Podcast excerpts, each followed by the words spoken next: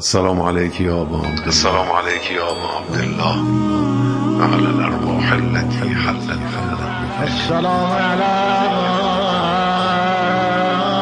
عليك يا أبا عبد الله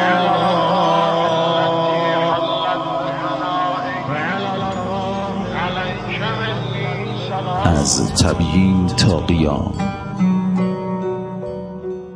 چون این انعطاف داشت می‌رفت. تا به اونجا برسد که هیچ باقی نماند که اگر یه وقتی مردمی هم خواستن مسلمان زندگی کنن چیزی تو دستشون نباشه.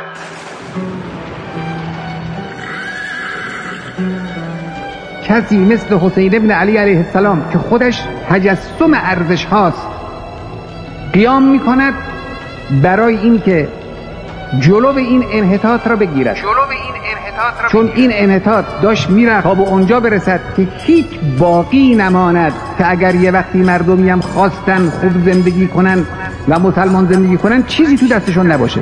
داشت به اونجاها می‌رفت. داشت به اونجاها می‌رفت. امام حسین میستد قیام می‌کند حرکت می‌کند.